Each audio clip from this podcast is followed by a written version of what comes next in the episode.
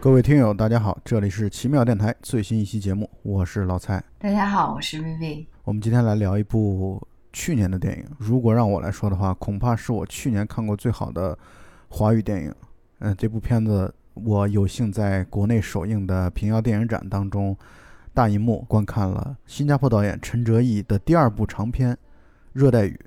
这部片子呢也获得了去年平遥电影展的最佳影片、最佳女主角、观众票选的最佳荣誉影片等等等等这一系列的奖项啊、呃，这确实是我去年看过最喜欢也是觉得最好的一部华语电影，所以在资源出来之后我就立刻推荐给了 Vivi， 然后我让她赶紧去看一下，因为我相信这部片子她肯定会比较喜欢这种类型。对，合作了这么久，我相信老蔡也非常了解我的品味。我看完《热带雨》这部片子的时候，感觉也是非常的喜欢。然后它会和现在热映的一些电影不太一样，对，气质上很不一样。对对，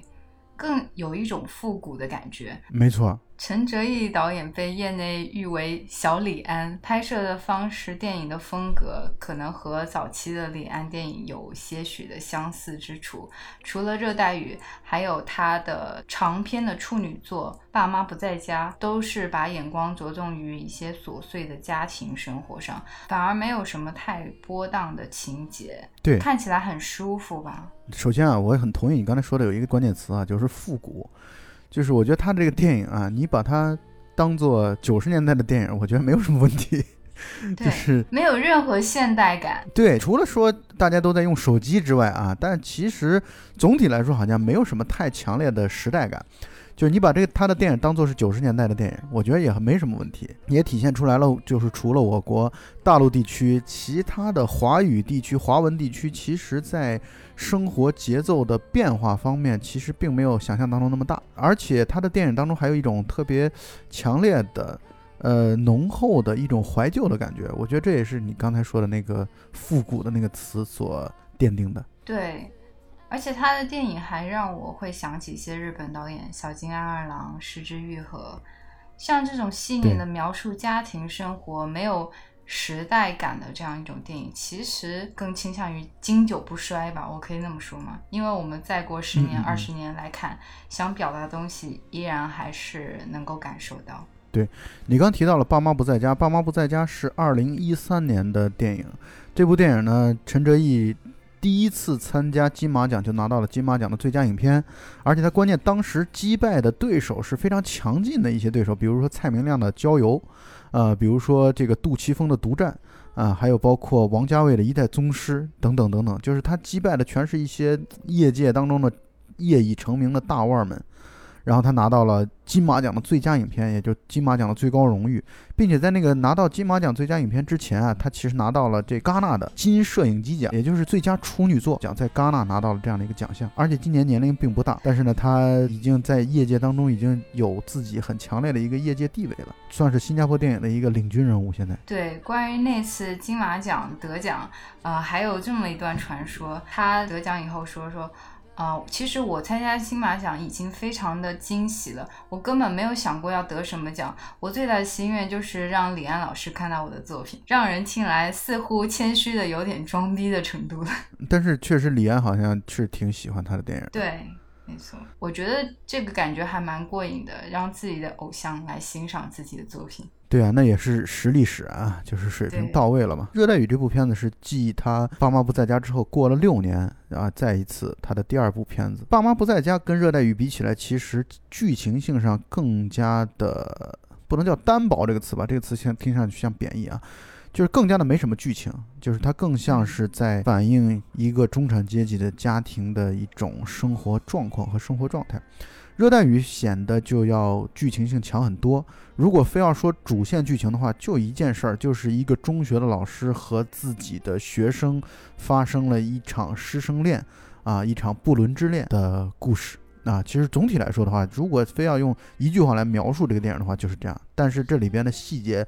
非常丰富，我们一会儿也会探讨到。那么这个杨艳艳所扮演的这样的一个女性角色林老师是如何一步步的陷入到或者掉入到这样的一个不伦之恋的过程当中呢？我觉得从她的性格、她的家庭环境、她的背景，包括周边经历的一些事情，我觉得一切看上去都非常的水到渠成，或者说顺理成章，一点都不狗血。就是我觉得这个片子重点也压根就不是在描述师生恋的这样一种所谓的狗血的状况和剧情，我觉得它重点根本不在这儿。如果是这样的话，那就是一个猎奇的或者说一个媚俗的一个这样的一个电影了。但是它的出色的地方就在于它会让你看啊，这样的一个人确实是有可能发生这样的事情，并且正如我们之前在阿尔莫多瓦的那个对他说当中也谈到了，我们不应该去指责导演对于一些道德问题的倾向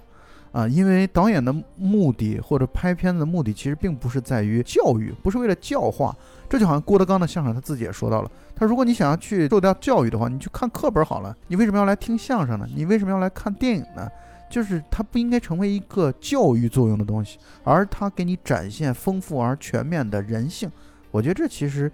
在某种意义上讲跟对他说、呃、也有一些相似之处，就是他可能会展现一些错误的版本，或者说生活当中的糟糕的不对的一些选择，至少对于现在的世俗的道德标准来说是不正确的一些做法，但是你会理解它，而且你会觉得这件事情的发生，这就是人的多元性嘛，这世界的多元性的体现。所以我觉得热带雨其实就这样的。对，没错，热带雨还有给我特别惊喜的地方，就是你刚才说的水到渠成，它的剧情无论是主线还是一些非常细微末节的地方，它的转折也好，发展也好，都会让我们再细细品的话，生活中好像就是那么一回事，根本没有电影的什么剧情感、嗯、那种 drama 的感觉。但是正是因为这种自然，可能也就是他造诣特别高的地方嘛。陈哲艺的片子就是，我不知道你的感受是怎样的，但是我觉得陈哲艺的片子从一开始的第一部片子就感觉到一个词叫做成熟，就是他摄影机的运用成熟，然后对于镜头语言的运用是成熟的，包括最重要的是在于他对于人的情感的铺垫和变化发展。这些方面我觉得是成熟的，它不会让你感觉到特别的强烈的违和感。比如说看了热带雨这个片子，你它不会让你觉得切什么东西嘛，怎么回事，老师怎么会这样呢，就他们俩怎么可能这样呢？我相信至少咱们俩应该不会有这样的这种疑问或者质疑、嗯、除非看了删减版。我就是看了删减版，或者说我第一次看就是看了删减版，因为我们在大荧幕看嘛，就是那段床戏其实被剪的几乎就都没有了，只有开始和结束，或者说只有开始没有结束所以这次看了完整版之后，我会觉得嗯，确实那个床戏如果删掉的话，就会非常非常的违和，或者说对，会很奇怪，会很突兀。但是我觉得这段床戏其实可以说除了男主角的屁股之外什么都没漏，但是呢，我是觉得床戏的本身对于剧情的发展，它确实是应该来到了这样的一种感情的高峰啊，我们一会儿会谈到这点。所以就像我刚才说的，其实这个电影的主线故事非常的简单，但是呢，这里边充斥了太多的细节。换句话来说，我们需要在接下来的聊天当中，你我的聊天当中啊，去谈到这些细节，才能够更好的让听友们，或者就算看过电影的一些朋友们，去更好的理解这样一场不伦之恋到底是怎么发生的。我觉得这个是有价值的，这个讨论本身是有价值的。这就是人的复杂性，社会的多元性，然后包括人与人情感的这样的一种丰富性的一种体现吧。嗯、呃，这个故事的一开始其实讲到了这个林老师，就是杨艳艳女士所扮演的林老师啊。我要稍微多说一句啊，杨艳艳女士在这个片子当中的表现是非常出色的，她也借本片拿到了金马奖的最佳女主角，然后包括平遥电影展的最佳女主角。我觉得她确实表现是很出色的，我甚至一开始并没有看出来《爸妈不在家》当中的女主角也是杨艳艳，或者说爸妈不在家当中那个演妈妈的演母亲那个角色也是杨艳艳的。我觉得好像跟热带雨当中的气质还差别还挺大的。她在爸妈不在家这个片子当中，她的表现像是一种特别家庭主妇，或者说特别有点小市民气质的家庭主妇。对，其实两者的气质差别真的很大。我看的时候也觉得杨钰莹这个演员可塑性真的非常强，而且很有气质，就是你看她过了六年就会觉得比六年前会更漂亮，但我不知道到底有多少化妆师的这样的一个功劳，但是她本身自身的气质我觉得也是自带光芒的，嗯，也有角色光环，就是演什么像什么，演大妈的时候就像大妈、嗯、对，演一个会被男学生喜欢的女老师的时候也确实有那样的一个范儿、嗯、一开始就讲她作为中学的一个华文老师啊，因为她是讲教中文的嘛，从一开始还没有出画面的时候，通过车载的广播里边的电台，然后就说到了新加坡最近是要有强的降雨，而且这个片子确实就像热带雨这个片名一样，这个片子从一开始到结尾好像似乎大部分的时候新加坡都笼罩在这样的一个多雨的，很多时候都是大的暴雨的大雨的这样的一种情境或者情况下，对，所以这个片子就有一种很强烈的潮湿的情欲感，我不知道你能同意我的观点吗？能能感受到。一开始交代的背景就是他是一个中学的华文老师，但同时呢他也是一个已经结婚大概十年左右的啊一个中年妇女中年女人，在去学校每次要去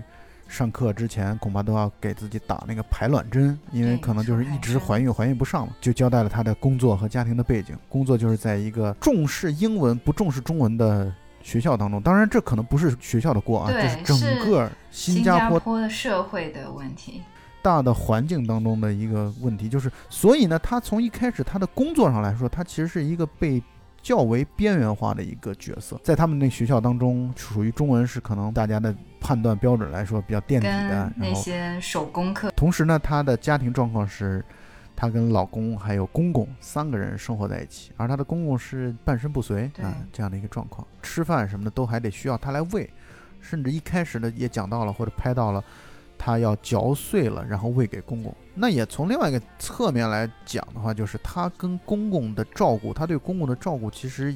可以说是无微不至的啊，尽管家里边有佣人有雇的阿姨。对，通过喂饭的那个场景就可以看到，虽然他们并没有什么对话，因为公公可能已经不会说话，只只能会嗯哦来一些最简单的反馈，对对对，但是他们无言的在那转饭的那个场景、嗯显得特别的自然，不过分的亲近和照顾，也没有那种疏离感。观众第一反应就会说，哦，这两个人可能就那么长此以往相处了，大概有十年了吧，就是那种亲密度很强的感觉。嗯、呃，确实，而且我是觉得他演得很好的地方就在于，他真的是一个很好的儿媳妇。这个片子当中绝对是这一点，嗯，他也跟公公也没有过分的亲密，其实，但是呢，嗯、又是尽职尽责或者尽心尽力的然后来去照顾好公公。背景就是这样的，就是他是老师，同时呢他的家庭是这样的一个状况，而且再就是他一直渴望怀孕但是总是怀孕不上。再有一次他去医院的时候，去做医院做产科检查、嗯、医生在给他检查比如说卵子的数量啊、排卵的周期啊等等这些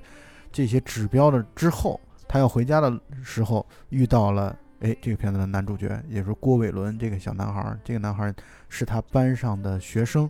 这学生呢一开始是跛脚的状态，是因为他在训练的时候弄伤了自己。训练什么训练呢？就是这个男孩是一个打长拳的，就是他是参加长拳的武术训练和比赛。在他们第一次在医院相遇的时候，林老师走出医院的时候，天空突然下起了大雨。下一幕画面就是林老师和伟伦同样坐在车上，这里也剧情也没有交代，我们可能猜想好心的林老师要考虑到学生没有伞也打不到车，然后要送他回家啊。就在这个路上呢，刚好要左转的时候造成了一个交通堵塞，然后后面的车就疯狂的按喇叭。嗯，那一幕伟伦竖了个中指，可能是带有一种挑衅意味的面对那些不礼貌的摁喇叭的人，但是林老师这里就是有一种想要息事宁人，就是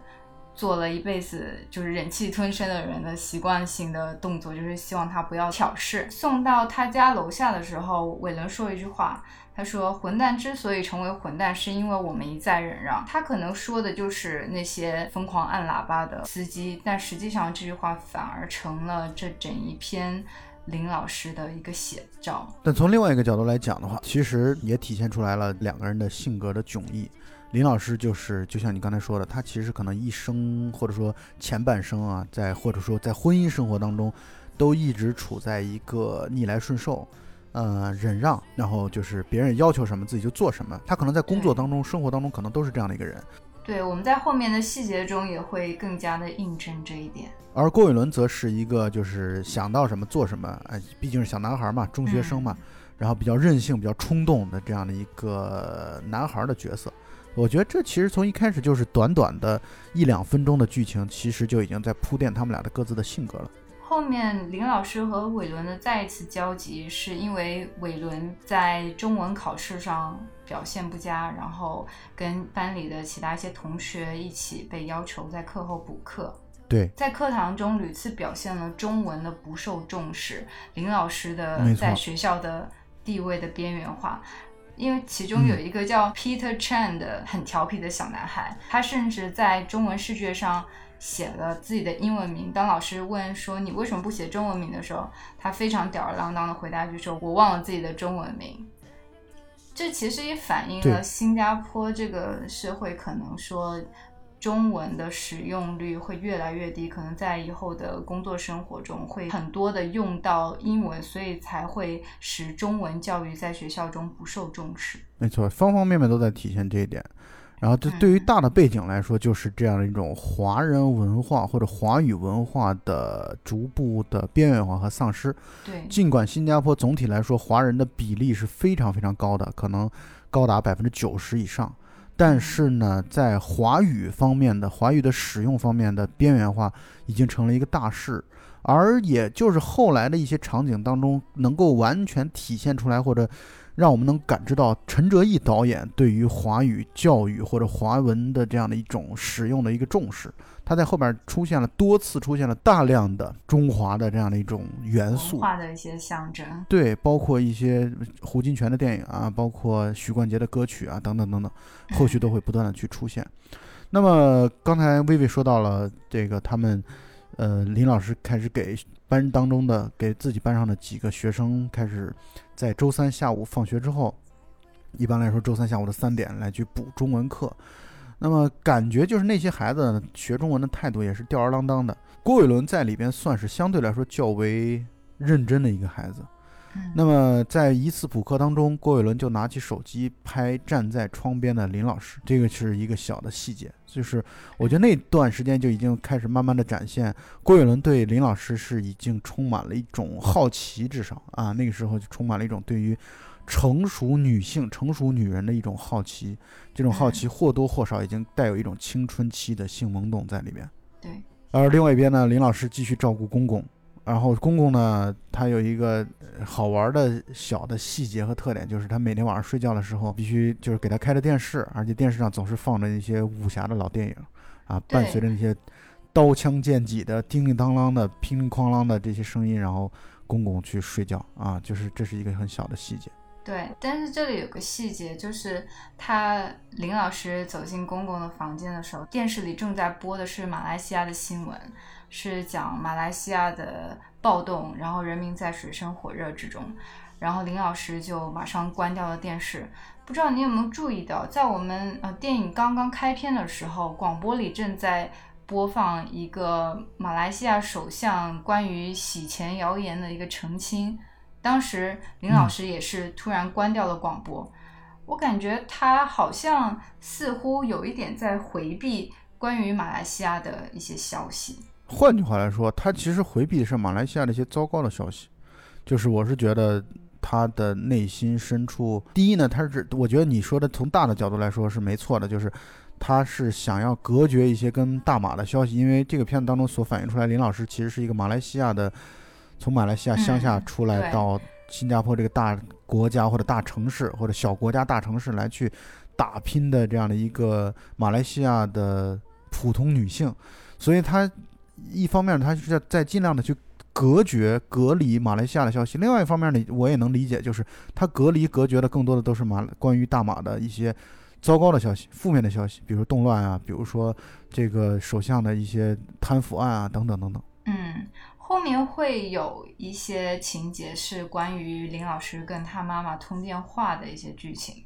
妈妈总是不厌其烦的在电话里一次一次的、呃、问他在新加坡的生活怎么样，什么后面也会提到说、呃、你什么时候换换新加坡的国籍，你都已经去了那么久了，这可以呃反映出其实他一直有被这样的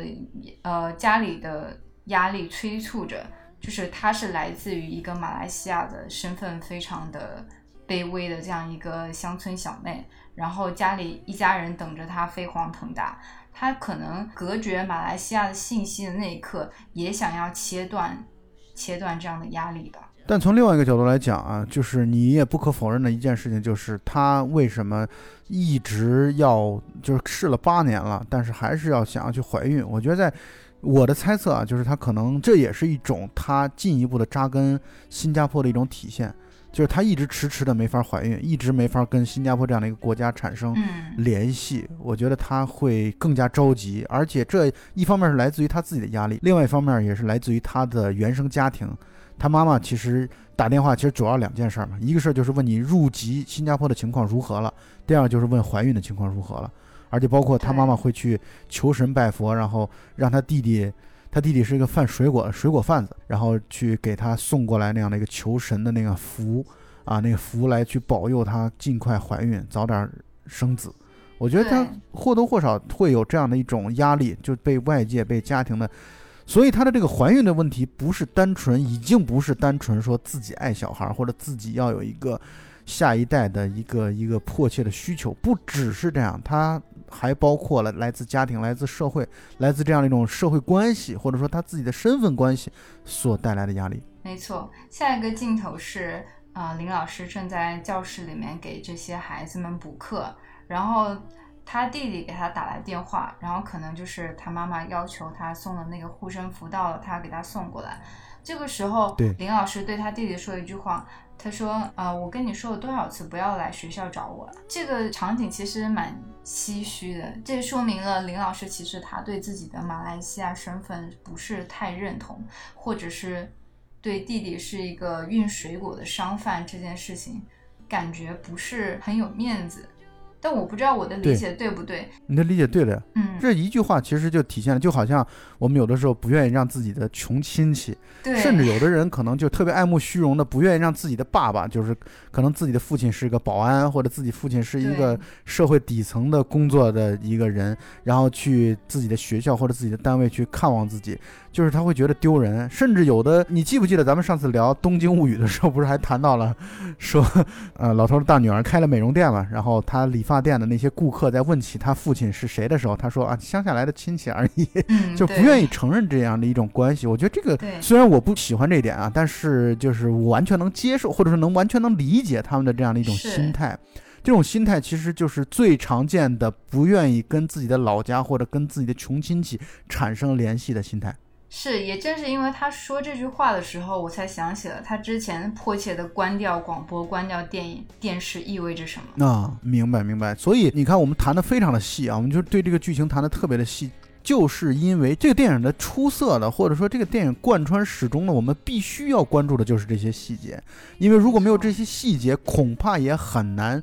去解释，或者让我们更好的去理解为什么会产生这样的一场不伦之恋。嗯，就在林老师出门取榴莲和护身符的这个期间，呃，除了伟伦以外的其他学生都趁机溜走的，然后同时又 对, 跑了对又又强调一句说中文而已，又不考试，要那么认真干嘛？就一遍一遍的去重复那个主题。回到教室当中，林老师看到只有郭伟伦一个学生了，但是林老师依然一丝不苟的认真的来去监督郭伟伦来去做卷子。郭伟伦则没心思做卷子，郭伟伦应该是一个榴莲爱好者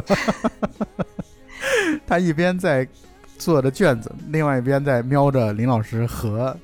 塑料袋当中的榴莲，被林老师敏感的发现了，然后两个人开始开心的吃榴莲。吃榴莲的过程当中，他也就问，因为林老师就像是一种自我解嘲式的问说，其他人都走了，你为什么不走啊？然后郭伟伦说，我爸妈啊，说让我一定要学好中文，否则要不然的话怎么将来跟中国做生意啊就是就从另外一个角度来讲，他大家再次揭示出来我们就是对于新加坡这样的一个华人社会的华语氛围已经非常的薄弱了，就是大家学中文更多的只是一种实用性的角度来考虑的。嗯，真正从求学考试来说，好像真的是没什么用，在社会当中极其的，在教育环境当中极其的边缘化，更谈不上对中华文化理解的需求了。没错没错。当然当时伟伦说这是因为父母要求他去中国做生意才学的中文，这句话也是一真一假，可能当时已经对老师产生了某种情愫，只是找一个借口而已。对，那么这次吃完榴莲之后，呃，林老师等于第二次送郭伟伦回家，在送郭伟伦回家之后，在郭伟伦的小区当中遇到了他的同事化学老师，跟郭伟伦是同一个小区，而且很有意思的地方就在于他跟化学老师之间说话，他只说中文，化学老师只说英语，就是我觉得这构成了在这个电影当中多次对话的主体的一种冲突，就是一方只说中文，一方只说英语，包括后来的校长跟林老师说话也是这样。没错，当时我在看的时候就觉得林老师真的非常坚持，无论大家对他说什么，他一律回中文。对，没错，带有一种强烈的中文老师的骄傲，嗯，对，和骨气。这个周老师，这个化学老师，他一出场就给人一种特别八卦的感觉，他不用说什么，眼神里就流露着八卦的渴望。就是他的这种八卦，就是他从一开始恐怕就在探寻，哎，你看林老师是不是跟学生之间哎有一些暧昧的东西、嗯、就是他从一开始可能就已经有这样的展现了。而且这个化学老师本身看上去也特别势利的那种，就是能够明显的感觉到郭伟伦和林老师的家庭状况其实条件是完全不一样的，就是不是同一个档次的。郭伟伦应该是那种用富二代这个词形容可能有点稍微夸张一点，但是至少家境是很优越的，起码是住在好小区的小孩。对对对对对，化学老师也是这样的。所以化学老师从眼神当中，我觉得化学老师其实这个表演表演的挺棒的，就是他的能够从眼神当中一颦一笑当中就能感受到这样的一种势力、世俗、世故、八卦等等等等这一系列的。虽然他可能总共出现的时间不超过两分钟吧。对，因为他第一次在伟伦家楼下遇到林老师的时候就跟他说了说，哎，我为什么要搬到这里来，是因为我的小孩需要一个更大的空间，根本没有人问他。对对，就是那种标准的炫耀的本质或者本领是非常强悍的。但我觉得那一刻啊、呃，林老师是心虚了。一方面是他可能会觉得周老师在质疑他跟伟伦的关系、嗯、另一方面他本能的心虚是周老师有提到孩子的问题，尽管他不知道周老师是不是出于有意、嗯、但是呃，作为一个屡次人工受孕不成功的女人，她听到这个话题天然的敏感和受伤。对，然后他在送完伟伦第二次之后回到家，只有公公在家，然后他等于一直在窗口盼着老公回家。后来我们才知道他盼老公回家的原因是因为是因为他最近正在处在排卵期，可是他老公回家回得非常的晚，而且回了家之后他一直嗔怪自己的老公说怎么回家这么晚，老公就不耐烦说要陪客户啊等等。这就是一般的那种中年渣男的套路。对，就是陪客户，这就是谈工作，然后加班什么的，这都是常规的一些借口啊。然后他说要陪客户啊，然后他就在怪自己老公说好不容易遇到排卵期了，你还回来这么晚，而且一身酒气的。他老公说今天没心情。对，其实这也是证明了男女，我可以那么说，可能会有一点带标签，在这件事情上男女对呃，共同完成一件事情遇到挫败的反应是不一样的。我们的女主人公她是在试了即便试了八年，她还是每一个排卵期都不想错过，但是她的丈夫一方面是因为她没有心情，还有一方面是她早就放弃了，不知道她老婆还在坚持些什么。要再补充多一点啊，就是我能明显的感受到他们俩的这种夫妻之情，我觉得或者男女之间的爱情这个层面早就没有了啊，这是一定的啊，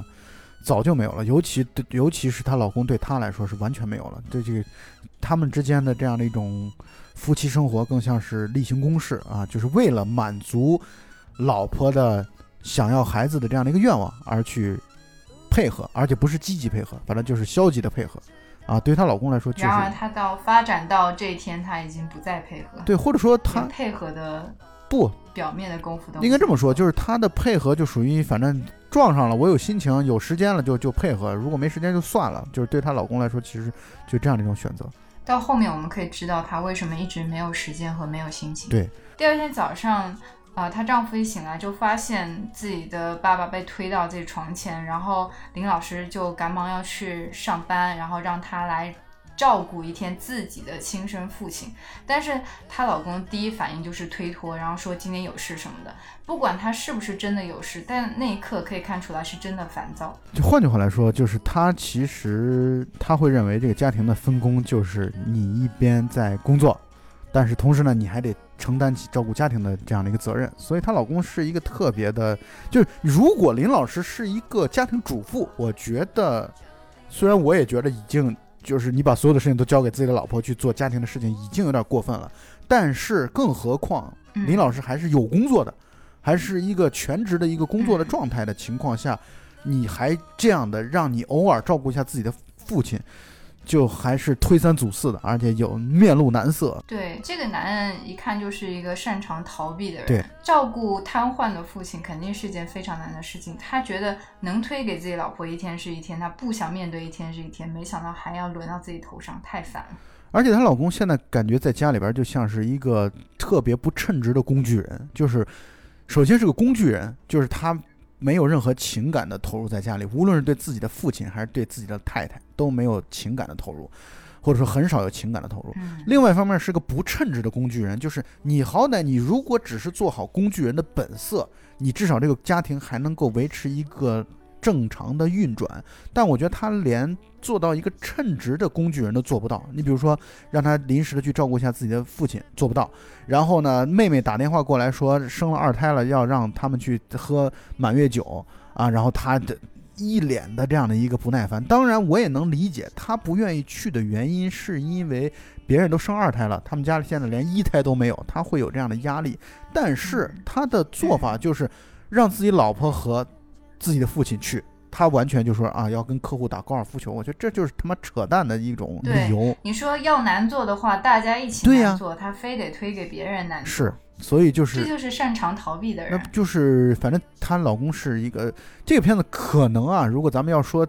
鸡蛋里边挑骨头的话，挑刺儿的话，我会觉得她对她老公的这样的一个角色描绘的。太负面了，是吧？太脸谱化，就是不全面、嗯、他竟然没有一丝可爱。对，你可以把这种中年渣男的所有的负面词语都扔到她老公身上，她老公都受得起，这就稍微显得简单化了一点、嗯、呃，然后接下来郭玉龙要改补课时间啊、呃，那么是因为自己要去进行武术的长拳训练啊、呃，因为可能比赛快要到了，所以呢林老师偶尔的偶然间去校长办公室的路上，然后看到了郭伟伦的这样的一个武术的训练的过程，林老师露出了难得的笑容啊，就是我觉得他带有一种呃欣慰啊，或者说对于这个学生的另外一面的刮目相看啊，我觉得或多或少有这样的一些成分在。或者我感觉到他可能是会对还有人在坚守中华文明感到一丝的慰藉。嗯，我很同意你的观点，这个角色的设置本身也会增加他的好感，就是这样的一个角色的这种这种他的参加的课外班，他为什么不是参加一个美式橄榄球的课外班呢？他为什么不是参加一个国际象棋的课外班呢？他参加了恰好是武术训练的课外班，跟教中文的老师本身就会有一些哎这个暗理的联系。其实对对没错、嗯、就像我刚才说的，老公的妹妹也就是林老师的小姑子生二胎，然后老公就把自己的父亲和太太送到楼下，而且特过分的就在于人家的都从阳台开始叫他了，他还依然说我不上去了，我有客户要打高尔夫，我得去招呼招待客户。这就过分到了极致，就是连基本的面子这个问题上，连基本的一个就是做人做亲戚的一个好歹面子上的工程都都做不到。我觉得她老公就属于她对这种家庭关系亲情关系已经厌恶到了极点，当然我们后续也能知道的原因在哪里。没错，这里边有一句小细节的话，就是呃，林老师到了她小姑子家，然后生了二胎，然后呢把小孩抱出来，然后让她抱，然后她抱得笨手笨脚的。后来她进里屋的时候，外边的这些亲戚们就在嚼舌头说三姑六婆，对，然后说他又没生过怎么会抱呢，就是你能够明显感受到他平时恐怕生活在，你说他真的那些话他一切都隔绝开听不到吗？他肯定在或多或少的时候会听到这样的一些话，而他听到的时候呢，他肯定是会给他生不出小孩或者说没生孩子的带来又带来进一步的心理压力。所以你看啊，我们有的时候大家也会讨论到，比如说催生催婚啊，其实这些东西一次两次可能不会给你带来特别强烈的反感和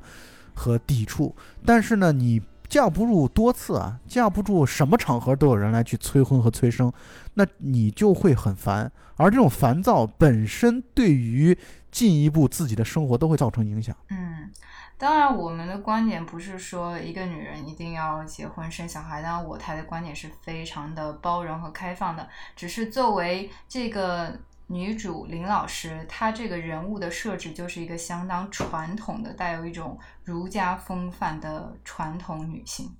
她肯定会介意，她一定会介意。就是我们刚才薇薇说的那个观点我非常同意，就是我们我台的态度肯定是你你爱结婚不结婚，你爱生不生，这事儿个人是有个人的自由，个体是有自我的自由的，就包括你想离婚就离婚，你想跟谁在一起就在一起，你只要做好基本的人的道德或者人的最基本的准则，你你过得像个人，我觉得你怎么做都行，这就是我台的一个基本的态度。但是我们是能理解到林老师他一定会受到这样的一些风言风语的这种影响，他是一个敏感的人。就是薇薇你同意我的观点吗？就是我觉得林老师其实是一个挺敏感的人。对，绝对是、嗯、他不仅是个传统的人，而且是一个很敏感的人，所以他更容易在被传统的、呃、偏见所伤害。你刚才说的那一点我现在想了想，我觉得你说的很有道理，就是比如他去老是关掉跟马来西亚有关的新闻啊这些，你其实从另外一个角度来讲，这也体现了他的敏感性嘛，就是他他的性格当中的敏感就在这些方面都、嗯、都有所体现。下一幕又回到教室里，林老师给伟伦正在补课，然后这时家里的阿姨打电话，这个阿姨就是在家里帮工的一个佣人吧、呃、打电话过来说、呃、可能是家里有事要赶回去了，所以也是出于情急她只能回家。这个时候伟伦已经开始有点像狗皮膏药一样黏着林老师要求补课然后我同意你的观点。然后林老师只能带伟伦回家，回家的时候公公依然还在看武打片。其实这里我觉得公公和伟伦这两个人挺有趣的，因为我觉得他们两个人是会有爱好的交集，有一种莫名的惺惺相惜，都互相羡慕。哦，你想啊，就是公公他非常喜欢武术，因为他一直在看武打片，但他却呃全身瘫痪动不了，但伟伦年轻健壮还擅长武术，然后伟伦想学中文却是一个渣渣。然后公公可以看出来，从房间的布置啊字画啊什么可以看出来，他其实应该是一个非常有文化底蕴的人。还有个情节就是在伟伦写作文的时候，他呃想要写帮助的帮，然后他不会写，他用了个汉语拼音。这个时候瘫痪的公公就用手一笔一画的在伟伦的手臂上写出了这个字，教会了他。呃，我很同意你刚才说的那个观点啊，就是他们俩虽然可能就是这个公公和郭伟伦两个人啊，可能见面次数不超过五次，电影当中可能就两三次啊，但是就是见面没有没有几次的这种情况下，但他们俩确实有一种类似于像或多或少啊，有一点情感上的忘年交，尤其公公对于伟伦来说啊，郭伟伦来说，真有这样的一种惺惺相惜的一种感觉。所以呢，他恰好郭伟伦不会写的这个字啊，也代表了导演的深意，就是帮这个字，就是我觉得这是代表了一种强烈的中华文化当中的呃，包括你可以看到这个片子当中啊，公公一直在看这个武侠电影啊，而且不断的出现胡金铨的这种电影的画面，包括后续我们可以看到，就是虽然一秒钟两秒钟那迷影的影迷都能够看得出来，这就是侠女啊，就是呃，胡金铨可能最出名的电影。所以呢，他对于这样的一种武术的文化的中华文化的传承，我觉得他看到郭伟伦是会有一种就是忘年的这样的一种气质和感觉的。而郭伟伦则是那种魂不吝一样的来到了林老师家，把公公叫阿公，然后呢他就在他们家里吃饭，然后我觉得郭伟伦一直是那种混不吝，然后一直是那种就是没心没肺的那种小男孩那种感觉。嗯，后来他们一起吃饭的场景啊、呃，伟伦静静的给了林老师还有公公一个眼神，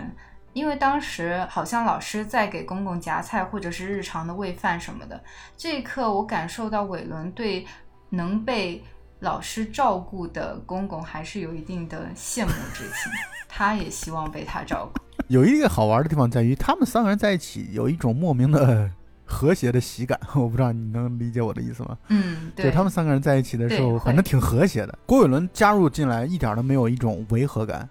他因为那个公公并不讨厌他、嗯、并不反感他，公公一直充满了笑意的然后看着这样的一个小男孩，仿佛看着年轻时的自己、嗯、接下来一个剧情就是林老师去医院啊，我估计可能是他们做这种试管婴儿，用医生的话来说，如果能有她老公的鲜活的精子来去做这个试管的话，效果更好。虽然他们的冷库当中有冷冻的她老公的精子，但是呢活性毕竟没有鲜活的这样的会更好一点，但是她老公依然爽约没有出现，林老师就默默的就是被做了这样的一个手术啊。就是我觉得其实一个人的孤独感啊，就是在去医院的时候人是最最需要陪伴最孤独的，可是她老公就放任她老婆她太太这样的一种独自面对。而且了解人工受精这个手术或者是这个过程的人都知道，对女性的伤害和手术的麻烦程度跟男性是没有办法同日而语的，男性最多只是拿出精子，这是最简单最简单的事情。然而呃，林老师已经躺到了那个病床上，准备了一切将要开始一些麻烦而且对身体有害的一些程序的时候，她的老公连新鲜的精子都不不愿意提供了，只给她用冷冻的，特别唏嘘。当林老师躺在病床上正要进行手术的时候，那个画面刚好是定格在她的脸上，这时响起了背景音乐。呃，我们也可以在之前看到整个剧情的发展其实是很少能够听到背景有配乐的、嗯、那这里导演用了亨德尔根据莎士比亚剧作创作了一部歌剧叫《尤利西斯·凯撒》，就是他那个音乐响起的时候，当我还不了解这个歌剧的时候，就会有一种本能的给我的印象是一个绝望的女人在呐喊。嗯，当时跟那个场景剧情是有一种相辅相成的感觉，我觉得那一刻特别棒。导演后来的专访也印证了这一点、嗯、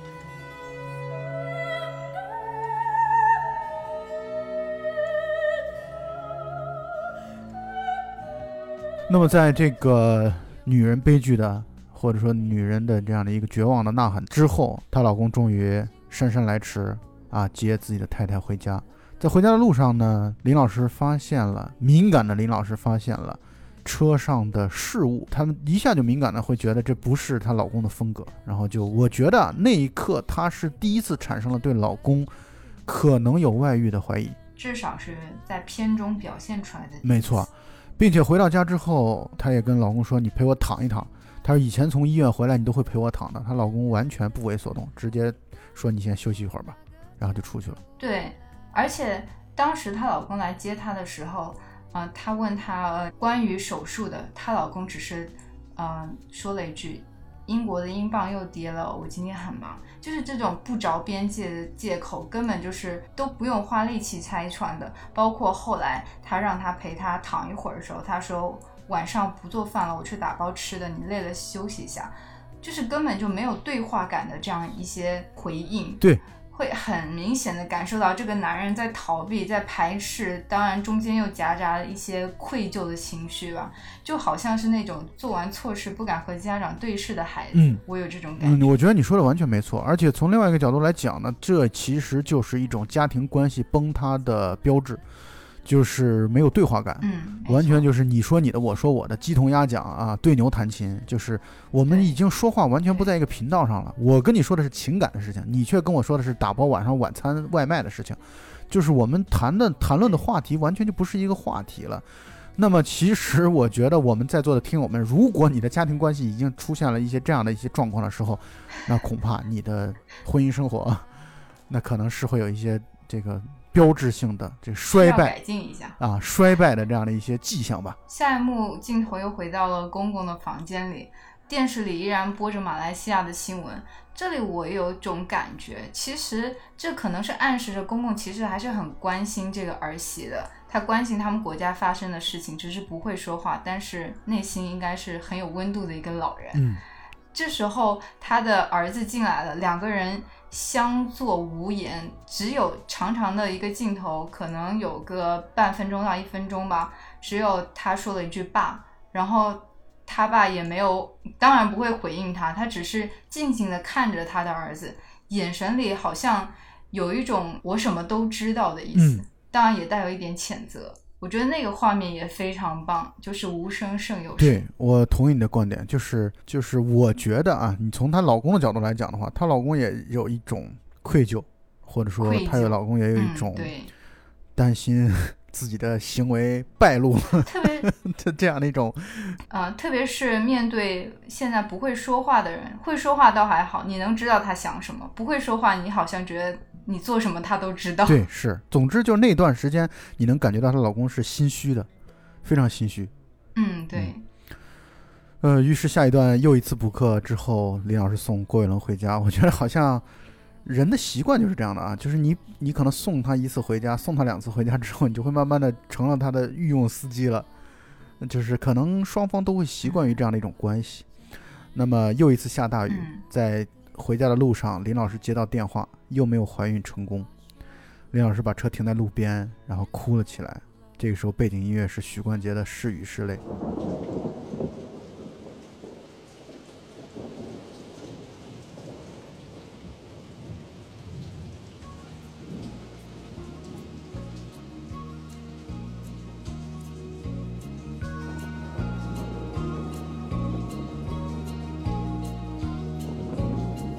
滴滴雨點彷彿似流淚，滴在我冰冷的身軀，看看手中那玉墜，家中的她已熟睡，漸漸覺得眼眶濕遍，是雨是淚。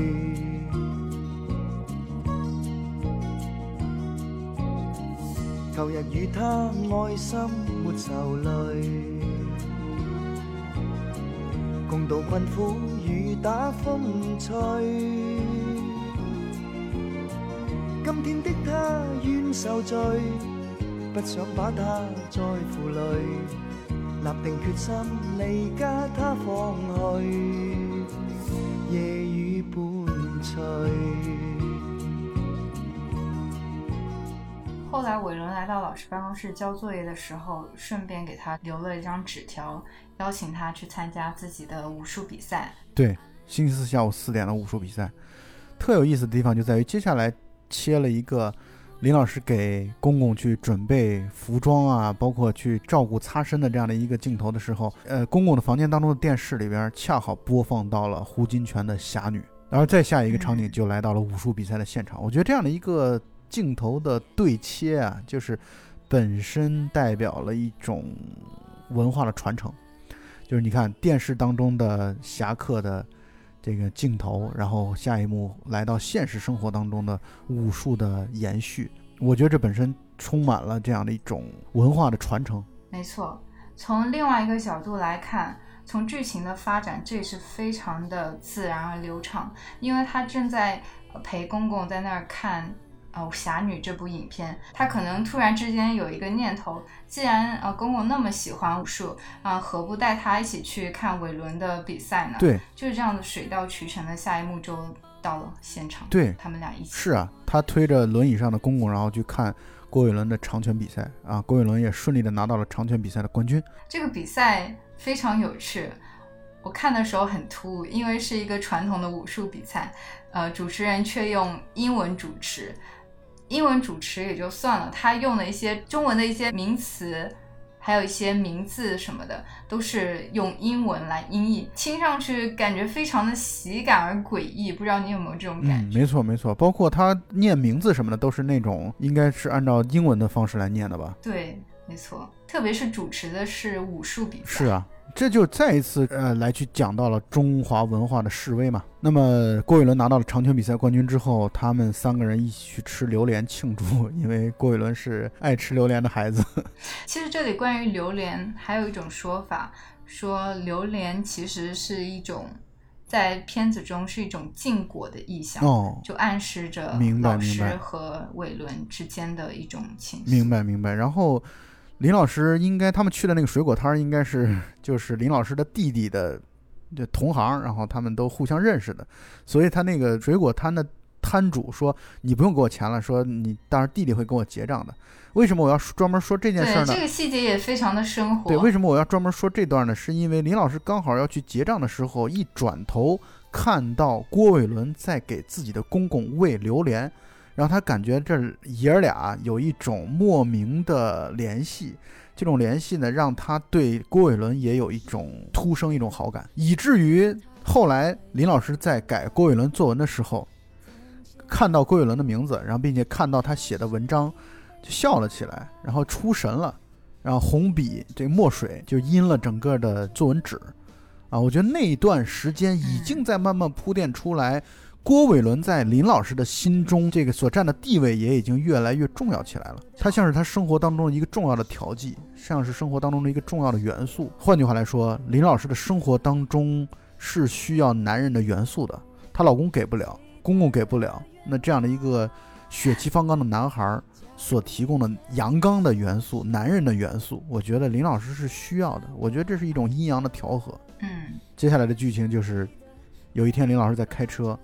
路上发现了出轨的老公，就有一个女人非常亲昵的在当街就给自己的老公整理衣服整理领带，林老师哭了。甜言蜜语原来是场戏，逼真的上演，潇洒地忘记，原来是代替情人未完美，狠狠打击我最痛的要害，留下是我半死躯壳，我已走到绝路，配角被忘记。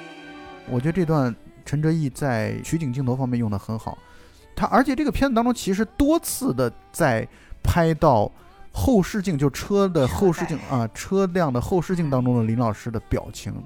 那个镜头当中是肯定是切不全一个人的整个的脸的，但是呢完全可以看得出来眼神，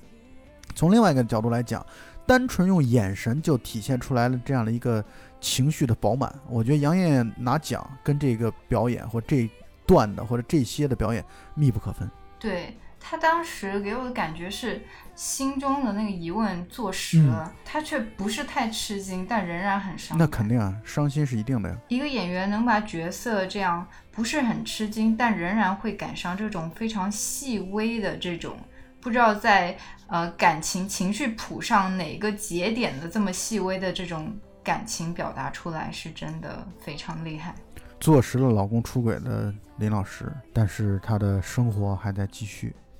回到家中，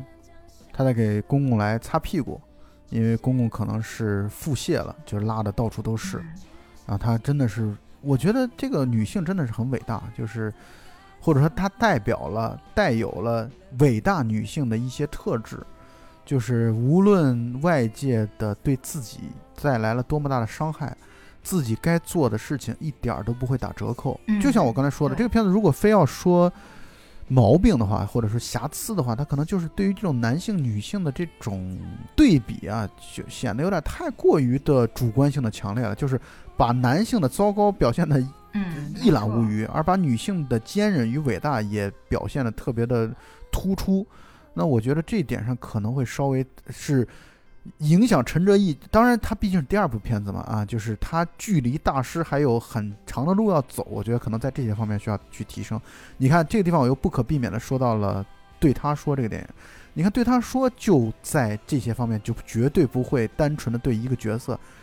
就是美化到了极点，他会表现出来他的懦弱，他的问题，他的他的毛病，他的缺点等等，包括那对他说当中的马可，包括班尼诺啊，包括那个 Lady 啊，就是他都会把这样的角色当中的复杂性在只言片语的描述当中都会表现得很强烈。我觉得慢慢的看电影看得多了，你也会能够看得感受得到，那一个出色的导演，优秀的导演，一个伟大的导演之间可能还是在一些细节上，在一些表现手法上，在一些程度上可能还是会有一些区别。确实他在给公公擦屁股的时候然后就哭了出来，这公公特别暖心的指着墙上的一个字，那墙上的那个裱起来的字就写了一个字，汉字中文笑，那又是一个就像薇薇刚才所说的，就好像她老公跟她的父亲坐在房间当中无声胜有声，我觉得这一段其实也是一个这样的体现。对，这个场景前后对比也可以感受到，其实公公跟儿媳的亲密度是远高于他跟自己的儿子的。对啊，人心都是肉长的嘛，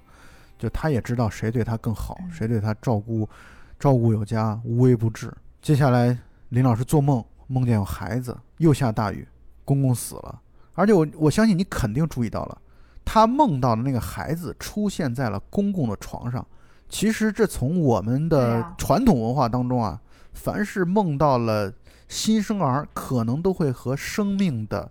到来或逝去有关系，所以这个梦本身跟后来公公的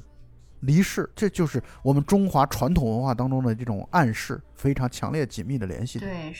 生命的轮回。对，没错。当时我看到这个场景的时候，我相信你已经有敏感了，我就是在想他梦到婴儿，他一方面是非常的渴望自己有这个小孩，然后一方面又是征兆。我当时看着有个想法说，这个梦的解析真是包含了弗洛伊德和周公。而且关键就在于他专门让那个孩子婴儿出现在公公的床上，我觉得这个暗示已经非常非常强烈了。那么接下来公公就去世了，公公去世之后又有一个小的细节，就是学校相当于林老师休假啊，林老师去这个丧假，学校派了数学老师来去代课，而且数学老师用英文来代课，应该是除了中文老师以外其他人都是用英文。嗯，没错，我同意你的观点，包括校长在内啊，校工校长啊什么的全都是用英语来去讲话。在公公的葬礼上，嗯，老公的情人出现了，而且老公的情人是带着孩子的，就是明显感觉像是一个单亲家庭，甚至搞不清楚，说不定她老公的情人可能自己也有自己的家庭。总之就是她的老公我觉得就是神经病，就是她老公他妈的做糟糕的事儿吧，就我觉得就做了吧，但是你还这么大张旗鼓的，然后毫不避嫌的，然后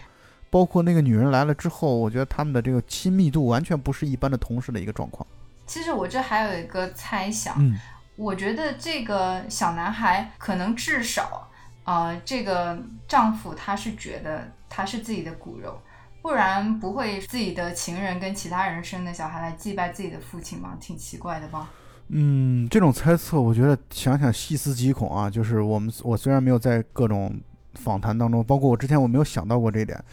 但是听起来好像也有一定的道理，或者说挺恐怖的，如果真是这样的话。但是我觉得你你的这样有这样的一个推测有道理的一个地方就在于啊，确实如果是一个情人他会带自己的孩子来到自己情人的父亲的葬礼当中，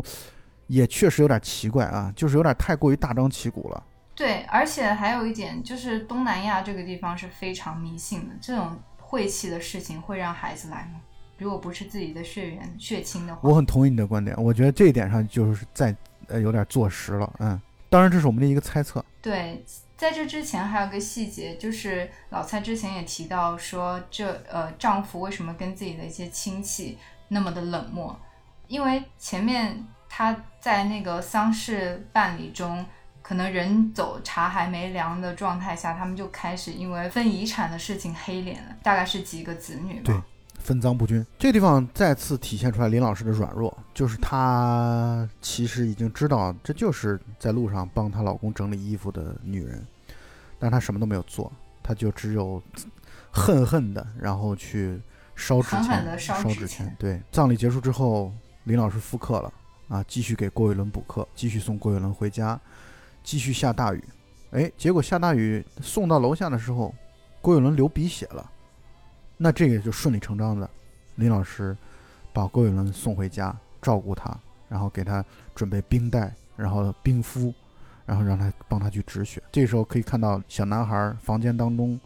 几乎全是成龙的海报，包括我当时在第一次在大荧幕上看的时候我就注意到这一点了，大荧幕当中的成龙的海报包括醉拳啊，包括尖峰时刻啊等等等等，这样的一些成龙的经典的电影。林老师要去看查看郭伟伦现在流鼻血的止血的状况的时候，就离得很近，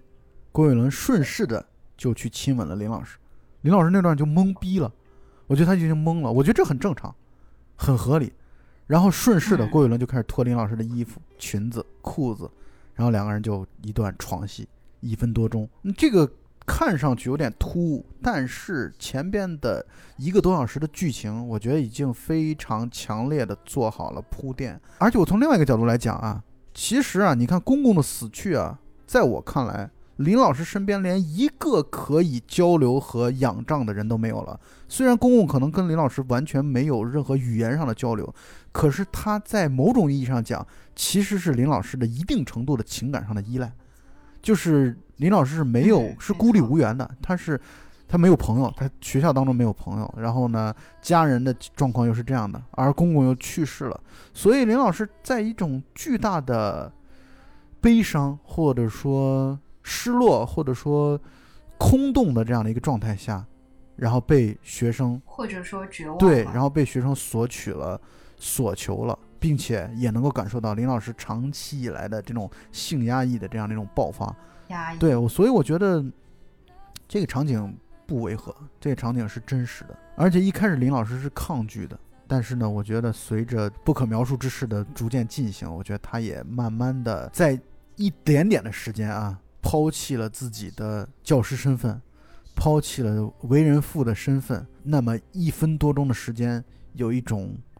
忘我的忘记环境的一种沉浸。对，就他的面部表情也可以看出他一开始是 有, 有着强烈的不安，但是渐渐得到释放，好像得到了慰藉，他也释放了内心积压了很久的委屈。就是只有在那么短短的可能就几分钟的时间里面，他才有这个机会照顾到自己的感受。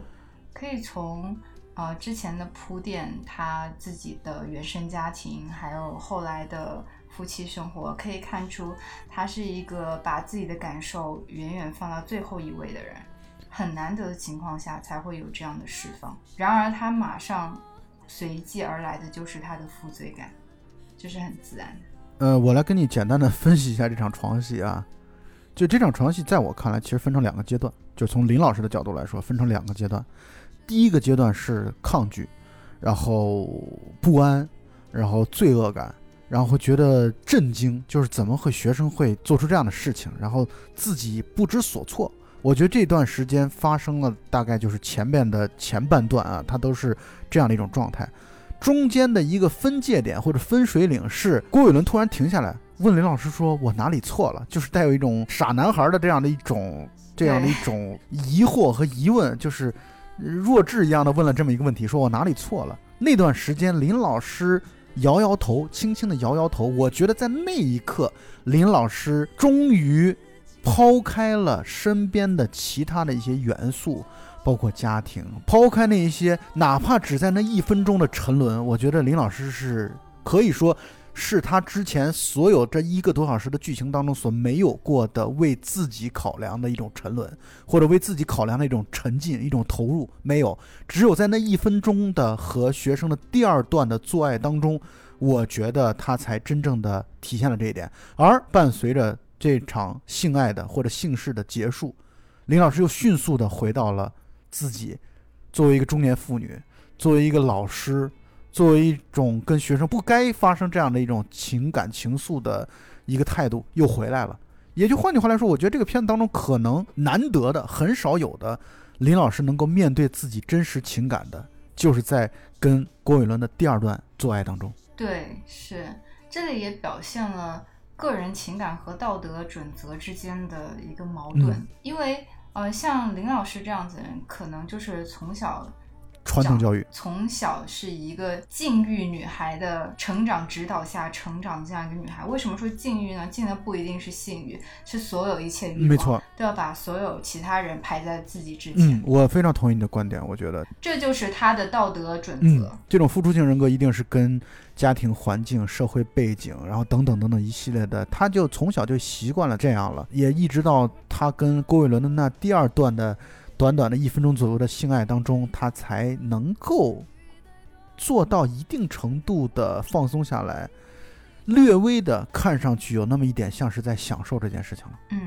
因为前面有很多铺垫，不仅是他个人性格的养成，还有他近期遇到的一浪又一浪的令他崩溃的事件，他可能在那一刻也有一种想法说，事情都这样了还能怎样呢？对，就是他那一刻可能心中燃起了四个字，去他妈的。我觉得就是这样的一个态度。对，没错，我受够了。对，是啊。而这场布伦的性爱结束之后，我觉得啊，他可能或多或少跟郭伟伦的关系在这个过程当中尽管是有一些道德上的抵触，但是他们俩的感情或者他们俩的关系其实肯定是通过这件事情会有一些进一步的拉近了。我为什么说这一点呢？是因为在后来郭伟伦送他下楼的时候，两个人在电梯里，郭伟伦努力的去拼命的要去拉他的手啊，他一开始抗拒的，但是当电梯里进来了一个就是两个人装修工人，然后拿了一块大大长的板子然后挡住了他们俩的时候，我觉得那段时间林老师终于可以放松的肆无忌惮的跟郭伟伦两个人牵着手了。嗯，而牵手的时候电梯又停了，又上来了之前我们谈到了那个化学老师带着孩子，而且化学老师明显是带有一种嘲讽和调侃的态度面对林老师，说哎，现在竟然可以赚外快了，就是你给学生私人补课，说这样挺好的，但是没想到还有家长会在中文方面请家教的。对，他说这句话一方面是说中文不重要，还另外一方面就是说我才不相信。没错，我特别同意你的观点，就是化学老师以一种自己八婆的天然的敏感和就是八段的这样的一个水准，瞬间的火眼金睛一下就识破了，说你们还这种家教的这种谎言还想欺骗得了我，想都别想，你们俩就是有暧昧，就是有不伦的这种情节情绪。我觉得化学老师是一眼就看穿了这一点。对，化学老师这个角色也非常神奇，他在第一次出场的时候就给人一种危险的信号、嗯、没错，至少是对我吧，我我总觉得他像炸弹一样是要爆炸的。对对对，在后面他们上电梯的时候我就在想周老师肯定要来了吧，然后周老师来了，周老师第一时间还没有看到，我在想周老师一定要回头的吧，然后他周老师就回头了，这可能就是导演想要扣你的心弦的一些安排吧。但从另外一个角度来讲，我觉得到这个程度就够了，就是你刚说那个炸弹，我觉得炸到这个程度就够了、嗯、不要再再多炸了。对，就是定时炸弹，就是还没有爆炸的炸弹是最可怕的。对，你就一直让它留在那儿就行了。我觉得这其实也体现了陈哲艺的这样的一个度吧、嗯、就是你什么叫狗血？如果真的要狗血的话，就是后来这个周老师，周老师去学校散步，对，那就这个片子就没法看了。我觉得这片子就糟糕了，就属于就往我们的这种家庭伦理的电视剧的角度方向来去转变了。但是这电影出色就出色在这儿，就是让这个定时炸弹存在在那儿，不要炸。今后至于炸不炸不知道，反正就放在那儿就行了。然后我觉得这个就是郭伟伦就像是一种潘多拉的魔盒被打开了之后。我觉得这种小男孩啊，就青春期这种小男孩、啊、尝到了禁果，我觉得他是带有一种，你知道林老师其实是满心的肯定是觉得这事儿就像一个做噩梦一样，就这事儿就干脆就结束在这儿就行了，就风大雨大的自己犯了一些错误，然后这个错误最好也不要再发酵开来了，因为谁都承受不起。呃，尽管老公错在前，但是呢自己没法，因为就像你说的，他从小受到这种禁欲系的就教育，他已经他绝对不能承受这件事情被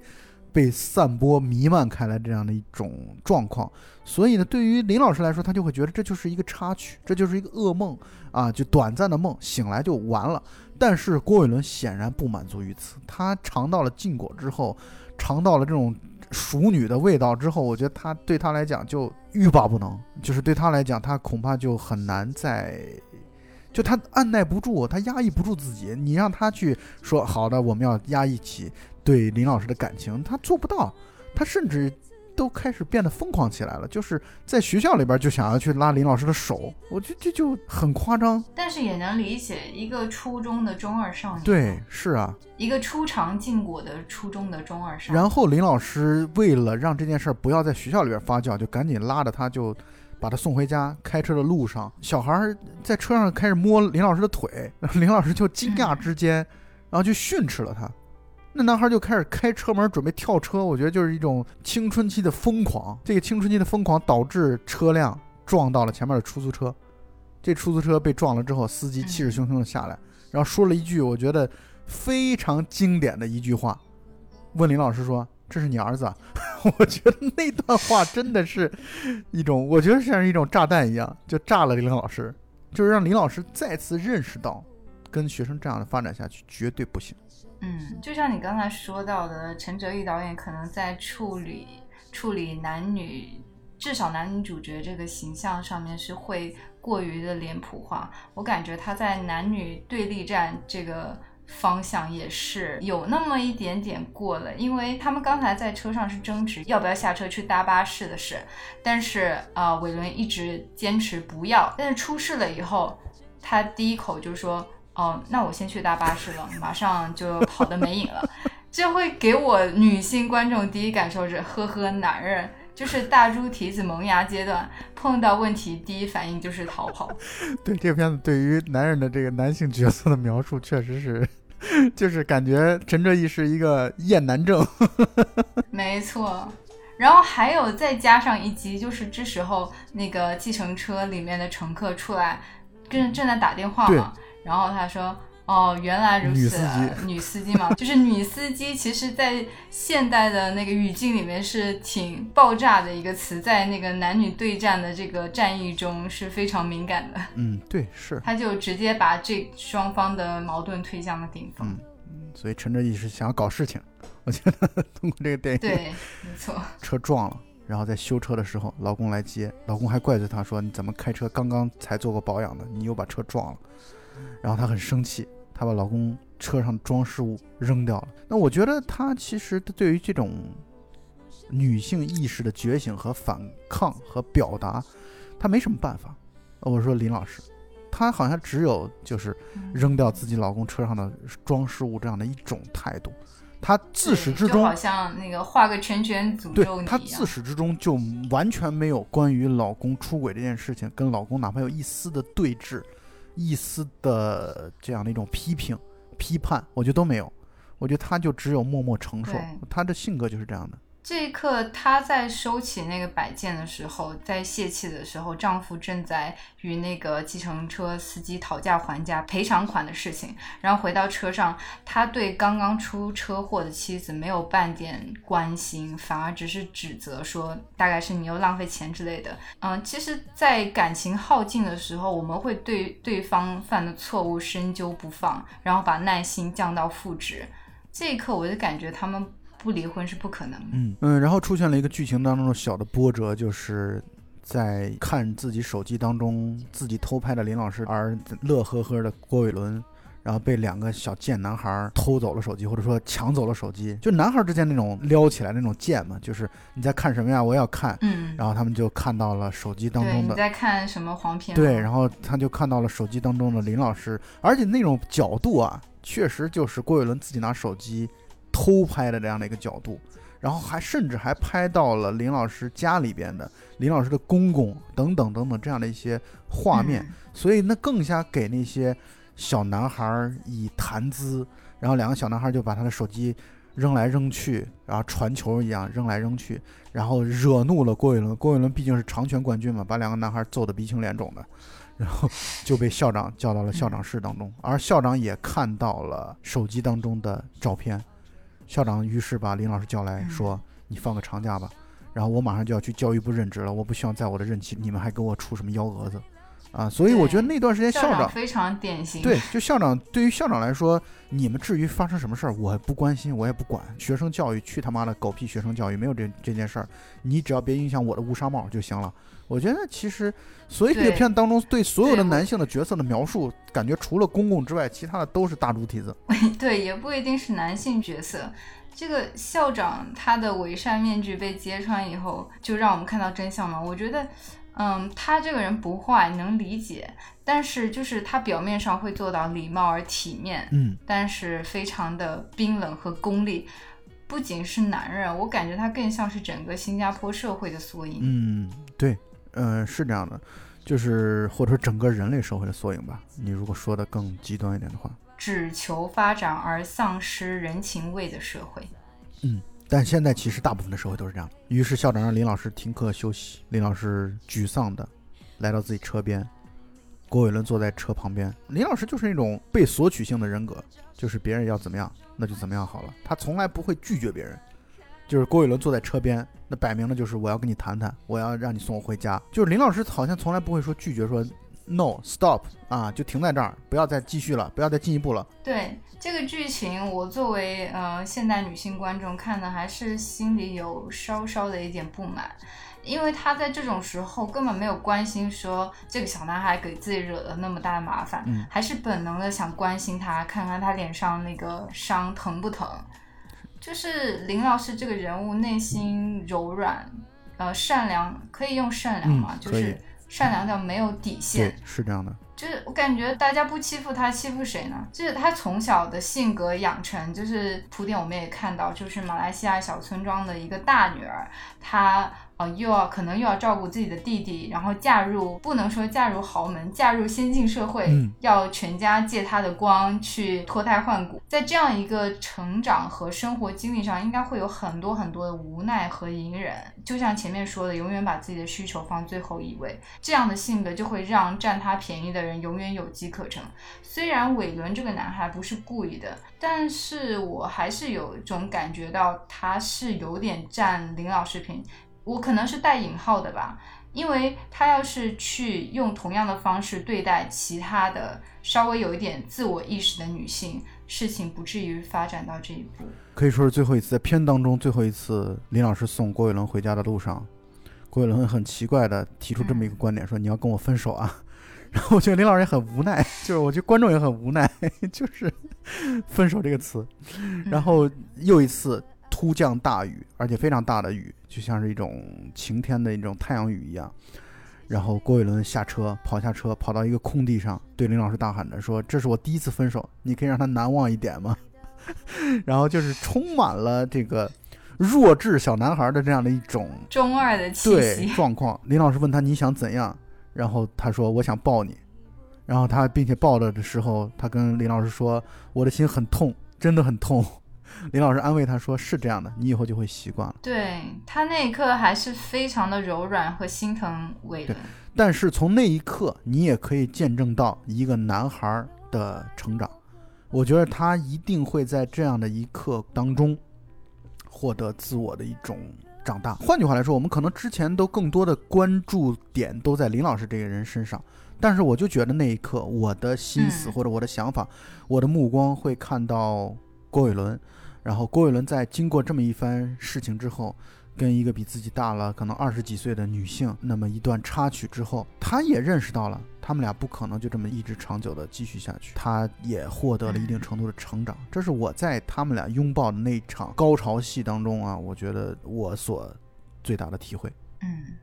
终于林老师还是离婚了啊！我觉得离婚就像你刚才所说的，离婚是一个必然的，跟这样的一个鸡同鸭讲的对牛弹琴的老公生活在一起，只会带来痛苦。离婚的手续是可能是在一个律师事务所、嗯、没错。呃，当时她丈夫请了一个律师，然后把一切事无巨细的都已经安排好了，然后包括冷冻库里的精子，后来如果她用了，她也不会对将来产生的小孩负什么呃抚养的责任。这一切那么具体的一些后患的考虑，就显示出了呃，这个渣男呃，可以这么说吧，他的吃相是非常难看的，就是后路障碍扫得非常清，毫无情义可言。对，完全没有啊。可能他这么一个角色就是在这个功利的社会中行走的成功法则，是教科书级的骚操作，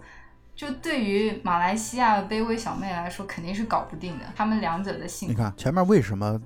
林老师的公公一直在看武侠电影啊，这其实本身代表了导演对于这样的一种过去的武侠电影当中的那种侠义道义的这样的一种赞赏。 对, 对而她的老公的这种做法显然就是道义的最反面啊，就是完全就是抛弃掉这些东西。我觉得所以呢看上去在说家庭，其实也在说社会。对陈哲艺导演来说，他想表现的就是现在这样的一个社会当中，这种侠义之风早已消失殆尽，人情味对早就没有了。所以他为什么选侠女这个词啊，就或者这个电影啊，一方面是女性意识，另外一方面也是一种侠义之风的这样的一个代表。而她老公显然站在这样的词语的反面。离婚之后有一次上洗手间的林老师，然后像是不经意之间的用验孕棒来去检测自己是否怀孕，检测完之后她哭了，观众肯定都明白检验的结果一定是怀孕成功了，但这是一个开放式的结局，就换句话来说，那个孩子到底是郭伟伦的还是她老公的啊，这是一个我们可以讨论的地方。当时她在卫生间里面用验孕棒的时候，画面切到了地上的护身符，就是当初她妈妈托弟弟带给她的护身符，可能是求子吧，我的猜测。然后在那一刻，那个护身符好像完成了使命一样，随风飘走了。嗯，当然还是刚才我所说的那个问题啊，孩子我不认为是她老公，我也不认为是她是她老公的，我认为郭伟伦的可能性更大一点。嗯，就是我的猜测就是我觉得他们俩就是她跟她老公之间其实已经完全没有正常的夫妻生活了啊，就是这种有一有一搭没一搭 的, 的, 的我觉得这根本就不存在。嗯，我想说这样的一个观点，我这个观点可能不成熟啊，就是仅代表我自己的一点小的想法，就是我觉得受孕这件事情啊，它一定恐怕受孕的成功是要在一种较为放松和自然的环境下，可能受孕几率更大一点。我说这个说法我可能没有什么科学基础和依据啊。你说的没错，纯粹是我的一个自己的自我判断和猜测，基于我的这个不靠谱的判断和猜测，我也觉得就像我刚才在前面分析他和郭伟伦两个人的床戏的那段的时候，我想说的就是他跟郭伟伦那段床戏其实是他难得多年以来的一个带有一丁点的自我享受的一个性爱。所以呢我就觉得基于前面的这样的一个判断，我会觉得那个孩子是郭伟伦的可能性更大一点。我认同林老师哭了啊，嗯，我觉得这个哭是五味杂陈的，是苦辣酸甜的，各种各样的况味都有，既有一种经过这么多年好不容易才有了自己的下一代的宽慰，同时也有一个这是一个不伦之恋的这样的一个产物的辛酸啊，包括还有跟老公离婚之后才有了这样的一个戏剧化的交错，所以他有非常多的情绪和情感在里边，又有点感觉是命运的捉弄。嗯，没错没错啊，完全如此。最后的场景他又一次回到了老家马来西亚，然后最后那个场景啊，我我相信很多人都会有这样的一个感觉，就是非常像恋恋风尘结尾的时候啊，那个阿远回到老家和自己的阿公在番薯田里边的那个无声胜有声的悠然的这样的一个回到本质乡村这种生活乡下生活的这样的人回归到生活本质的这样的一种感慨，我觉得那个场景非常像。当林老师回到马来西亚乡下的时候，这时候天空久违的晴朗，嗯，可能在我印象里是整一个雨季中唯一一次阳光普照，就艳阳高照的那样一个场景发生在马来西亚而不是新加坡。嗯，当时的马路上他是步行回家的，然后前面有一个骑电瓶车的老大爷，呃，边上跟着两条土狗还有打羽毛球的那个小青年，就一副很很休闲的乡村风光。对，跟那个钢筋混凝土的新加坡社会是有一个鲜明的对比。没错没错，确实如此。从另外一个角度来讲，那可能也是在暗示吧，就是可能更适合你的是这样的一个乡村的生活。我们为了人生的所谓的生活更上一个台阶，阶层更跃迁，但是回归到底，可能还是这样的一种朴素的生活更适合自己，或者这才是生活的本质。对，也表达了导演陈哲艺的一个偏向偏好吧、嗯、他的个人情感。就这部片子其实本身剧情并不复杂的这种情况下，我们还聊了将近两个小时的时间，就是我们对于细节的记录特别详细。我觉得我们几乎可以说事无巨细的把电影当中的一些场景全部都给听友们讲了一遍。但是呢，我是觉得这个里边确实值得讨论的空间太丰富了，就是你看到这样的一个剧情的发展，你是怎么想的，你对它有什么样的一个态度，包括我相信听友当中也会有时候觉得这老师真糟糕，这老师真差劲，怎么能跟学生发生这样的感情呢等等，你可以有自己的观点和看法。我觉得我们也有自己的想法和和判断，我觉得这个就属于你自己，基于你的受教育的环境、成长的环境。我觉得这就是还是我们那句话嘛，这一个电影值得拿来讨论，就在于它有很多讨论空间，而不是说它像平铺直叙的某种电影就必须按照某种导演赋予你的方向来去理解它。那样的电影是没有什么讨论的空间和价值的，而热带雨这样的电影。确实才是让我们看完之后，哎，很有强烈的愿望，想要跟大家来分享一下。其实我刚才一直在回味最后那个剧情、嗯、林老师回到家中，一靠在那个门框上，然后看着妈妈在院子里面搓被子的那个背影，就一下子感觉人与人之间的距离更近了，生活的更真实了。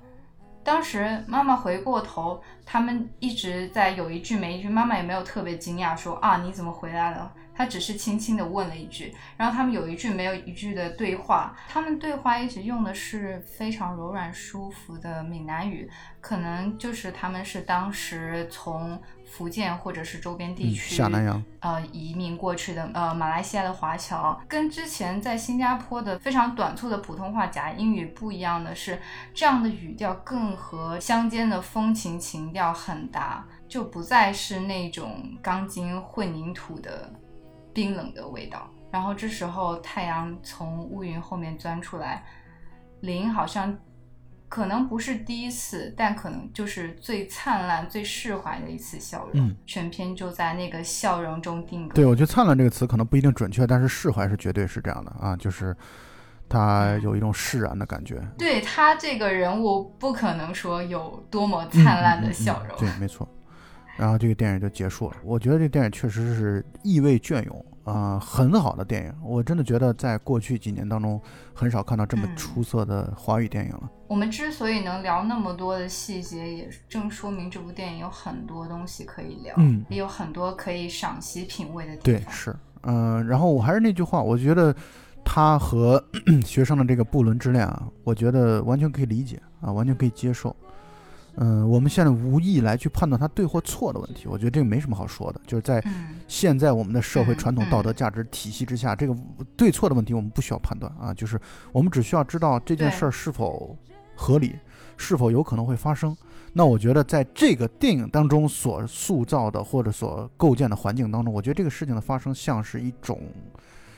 水到渠成的顺理成章的。没错，我在想以后我们电台能不能酷一点，关于这些大前提就不用再重复了，还是要稍微说一下嘛，毕竟有一些是第一次听我们电台的朋友老听友都明白我们什么态度。对，那这个电影我觉得因为我们前面已经说的够内容够多够丰富的了，所以我觉得后续其实感想全在我们刚才的一个多小时的聊天当中了。我希望如果听众朋友在观影的过程中能时不时的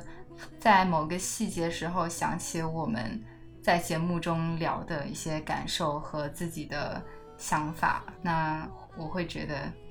很欣慰。也不可能说大家的观点是一致的，但是呢，嗯，我是觉得重要的在于你会发现我们是发自内心的啊，认识到一些问题或者说我们的一些想法啊。那我也希望你能沉浸进来啊，就投入进来来看这部电影，值得你两个小时左右的一个沉浸和投入。嗯，没错。嗯，那本期节目就到此结束，大家再见。对，我们下次再聊。原谅把你带走的雨天，在突然醒来的黑夜，发现我终于没有再流泪。原谅被你带走的永远，是终究快要走到明天，痛会随着时间好一点。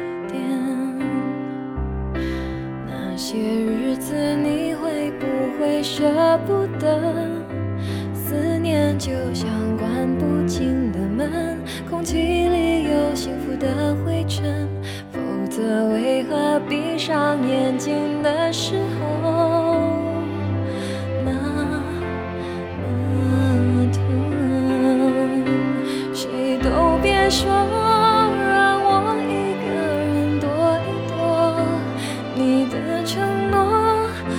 竟没怀疑过，反反复复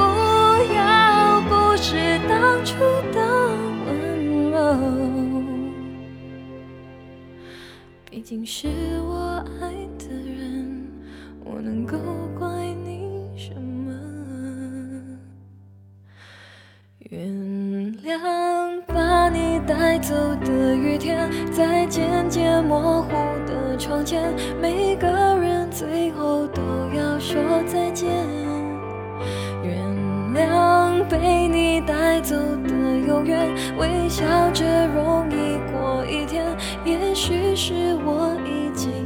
老了一点。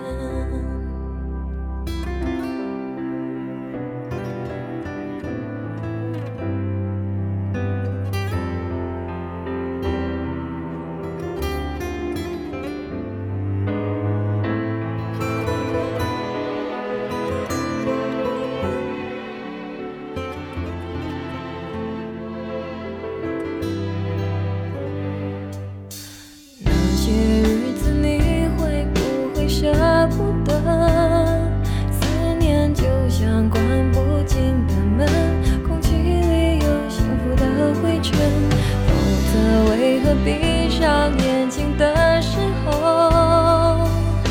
又全都想起了，谁都别说让我一个人躲一躲，你的承诺我竟然没怀疑过，反反复复要不是当初深深深爱过，我试着恨你，却想起你的笑容。原谅把你带走的雨天，在突然醒来的黑夜，发现我终于没有再流泪。